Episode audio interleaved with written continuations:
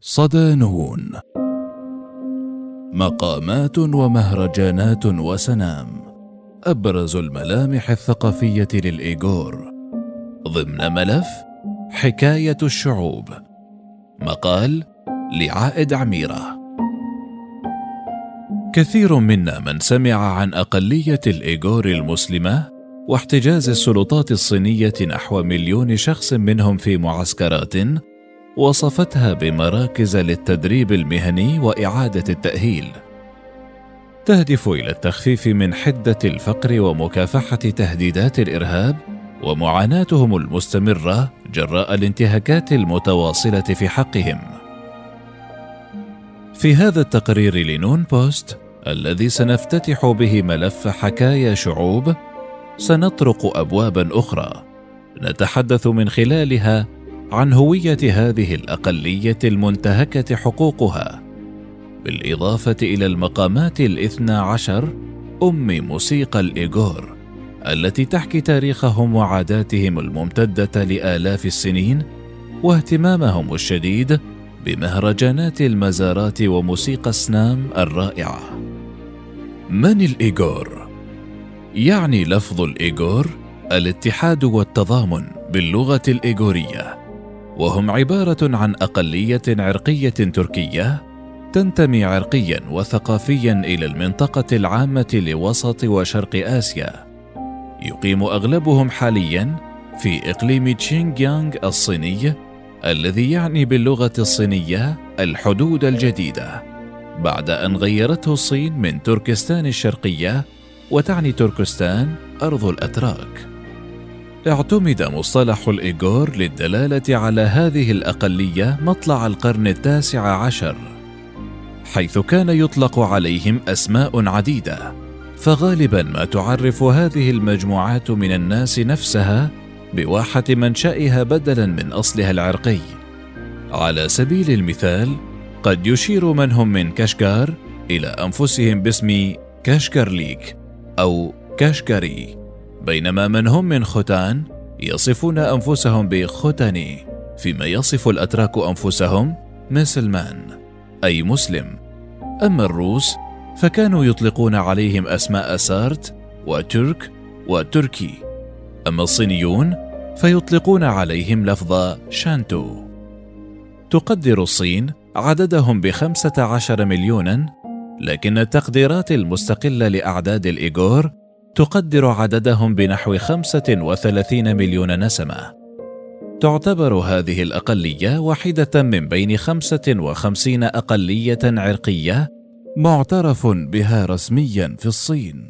إلا أن الصين ترفض فكرة اعتبارهم من السكان الأصليين ولا تعترف إلا بكونهم أقلية إقليمية داخل دولة متعددة الثقافات رغم أنهم يعيشون هناك منذ قديم الزمان. فضلا عن الصين توجد مجتمعات كبيرة من الإيغور في الشتات ببلدان آسيا الوسطى مثل كازاخستان وقرغيزستان وأوزباكستان.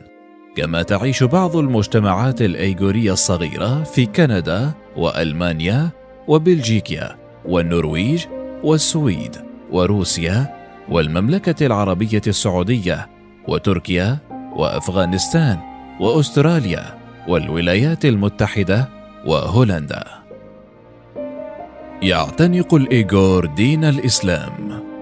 يدين الإيغور المعاصرون بدين الإسلام الحنيف في المقام الأول، وهم ثاني أكبر عرق مسلم في الصين بعد الهوي.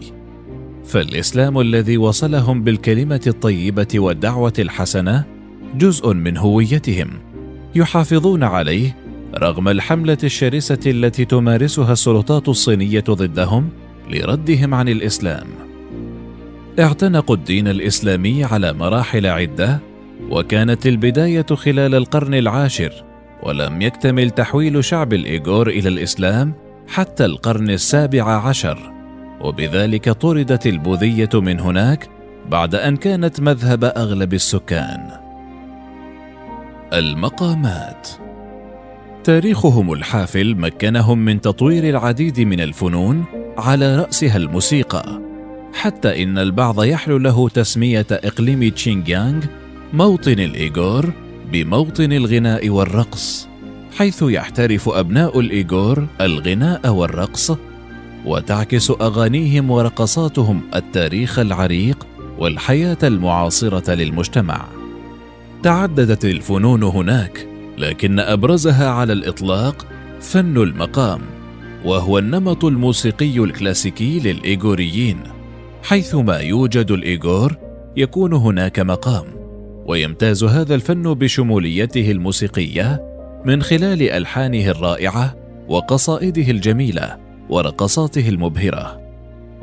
تدل كلمة مقام في اللغة الإيغورية على عدة معان منها مجموعة قواعد ومجموعة ألحان ومجموعة موسيقية كبيرة لكنها في الأصل لفظة عربية مدلولها الاصطلاحي هو أسلوب من أساليب الأدب العربي يتضمن قصة قصيرة مسجوعة ثم تحولت إلى اصطلاح موسيقي يمثل 12 سلما اساسيا من الموسيقى العربية الإسلامية. طور نظام المقامات بين الإيغور في شمال غرب الصين وآسيا الوسطى على مدار الألف وخمسمائة عام الماضية تقريبا من حيث نظام المقامات الشرطي العربي الذي أدى إلى العديد من الأنواع الموسيقية بين شعوب أوراسيا وشمال أفريقيا حيث شهد تطورا متكررا خلال فترات تاريخية طويلة. يمتلك الإيغور أنظمة مقام محلية سميت باسم مدن الواحات في تشينغيانغ مثل دولان وإيلي وكومول وتوربان. وقد استخلصت النابغة في الشعر والموسيقى أماني سهان في منتصف القرن السادس عشر الميلادي اثنى عشر مقاما المعروفة بالاثني عشر مقاما. بينما المقام شكل فني انتشر في المناطق الإسلامية في العديد من أنحاء العالم. تتسم المقامات الاثنى عشر بصفات إيغورية مميزة ومنذ انتشارها بين أبناء الإيغور لعب الاثنى عشر مقاما دورا لا غنى عنه في حياة الناس فهم يرقصون بمصاحبتها ويغنون على ألحانها حتى إنها أصبحت إحدى ملاحم الإيغور. كل واحد من المقامات الاثنى عشر الذي يتبع بصرامة التقويم الفلكي مقسم إلى ثلاثة أجزاء هي الألحان وإيقاع الآلات والقصائد الروائية والرقصات. لكل منها خمسة وعشرون إلى ثلاثين لحنا فرعيا. وتتكون المجموعة الكاملة للمقامات من ثلاثمائة وستين لحنا مختلفا ويستغرق عزفها جميعا عشرين ساعة. وتعرف باسم أم الموسيقى الإيغورية وتلقب بلؤلؤة الموسيقى الشرقية. وتمثل المقامات الإيغورية مجموعة تقليدية من الألحان التي تجمع بين لحن الغناء ولحن الرقص ولحن الجواب. وتمثل جميعها روائع فنية نادرة لذلك يمكن أن تعتبر رمزا حقيقيا لقومية الإيغور على مر السنين. مهرجانات المزارات. فضلا عن المقامات يعرف الإيغور أيضا بمهرجانات المزارات. أضرحة التي تنتشر في جميع أنحاء الصحاري والواحات والمدن في تشانغيانغ. لترسم مناظر طبيعية مقدسة يعبر الفلاحون مساراتها سنويا في رحلة حجهم حولها. فهم يعتقدون أن لتلك المزارات قوة خارقة لتحقيق مطالبهم. من تلك المزارات نجد مثلا مزار ضريح السلطان ستوق بغرخان الذي يعود إلى القرن الحادي عشر ويعد ستوق بغرخان من أوائل الإيغوريين الذين اعتنقوا الإسلام وكان انتشار الإسلام حينها في تلك المناطق بطيئا. رفع الأعلام في مهرجان أوردام. تنظم سنويا العديد من المهرجانات التي يحضرها الآلاف حيث يأتي الحجاج للاحتفال والتبرك بالأولياء فيما يأتي كبار السن من الرجال للرقص والشباب للقاء بعضهم البعض. أما النساء فيأتين للصلاة هناك في المزارات لطلب بعض الأماني. تصدح الموسيقى في هذه المهرجانات عن الأبطال المحليين أو العشاق المشهورين بمصاحبة طبل يقرع بعصي فيما تنتشر حلقات الذكر الصوفية في أرجاء المزارات وهي عناصر أساسية في هذه المهرجانات وتستخدم للترفيه وللطقوس المعنوية. يعتبر مهرجان أوردام أحد أكبر مهرجانات المزار في تشانغيانغ. ويقام هذا المهرجان على ضريح علي أرسلان خان من إمبراطورية قاراخان أول إمبراطورية إسلامية في المنطقة الذي توفي خلال حرب السنوات الخمسين ضد المملكة البوذية المجاورة خوتان. في بداية الحفل يتلو شيخ كبير آيات من القرآن الكريم. بعدها يبدأ أحد الشباب في عزف الرواب يرتدي عادة قبعة مسطحة بمرافقة عدد من الرجال الذين يعزفون على الطبل بالعصي وعلى آلة الدف فيبدأ الجمع في الانتشاء. يغني عازف الرواب قسما افتتاحيا خاليا من الإيقاع بصوت خام مليء بالعاطفة ويتناغم الإيقاع مع صرخات طويلة في نهاية كل مقطع يغنيه مع حركات مسرحية إلى أن يصبح الإيقاع أكثر عمقا. فيما يبقى الجمهور الكبير يتابع في هدوء فنصبح أمام مشهد متناقض حماس الموسيقيين مع هدوء الحاضرين. في زاوية أخرى تشاهد جمعا آخر يصلي كي يبارك الله في المهرجان. فيما يتحرك جمع غفير باتجاه ضريح علي أرسلان خان وهم يحملون أعلاما كبيرة ملونة. الأعلام زهرية زرقاء حمراء وبيضاء مع خطوط ذات هوامش من الفراء الأسود. تذكرنا بأعلام الصلاة التبتية وطبول يدقون عليها ويقودهم عازف يعزف ايقاعا باستمرار لإحياء روح المهرجان. رقصة سنام. نرجع إلى مجموعة العزف ففجأة يقفز أحد المتابعين ويبدأ في الرقص ببطء ثم يزداد حماسه بشكل تدريجي حيث تصبح الرقصة أكثر حيوية.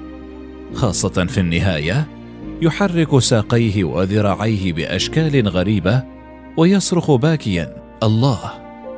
والجميع يشاركونه الصراخ كأنهم يتضرعون للمولى تعالى.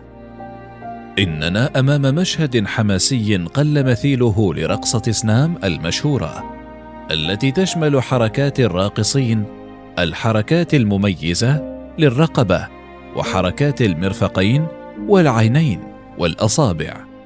ويمكن للراقصين أيضا الارتجال بعد إيقاع الموسيقى. حركات رشيقة وأنيقة ومتنوعة تحددها الموسيقى والإيقاع والميزة الأساسية هي تنسيق حركات أجزاء مختلفة من الجسم. الرأس والكتفين والمعصمين والخصر والساقين. على سبيل المثال تتضمن حركات الرأس قلب الرقبة والاهتزاز ويدور الرسغان ويتقاطعان ويؤديان حركات تشبه الموجة. فيما تعد حركات الساق أكثر تنوعا. بما في ذلك توجيه إصبع القدم والركل للخلف والختم والدوران.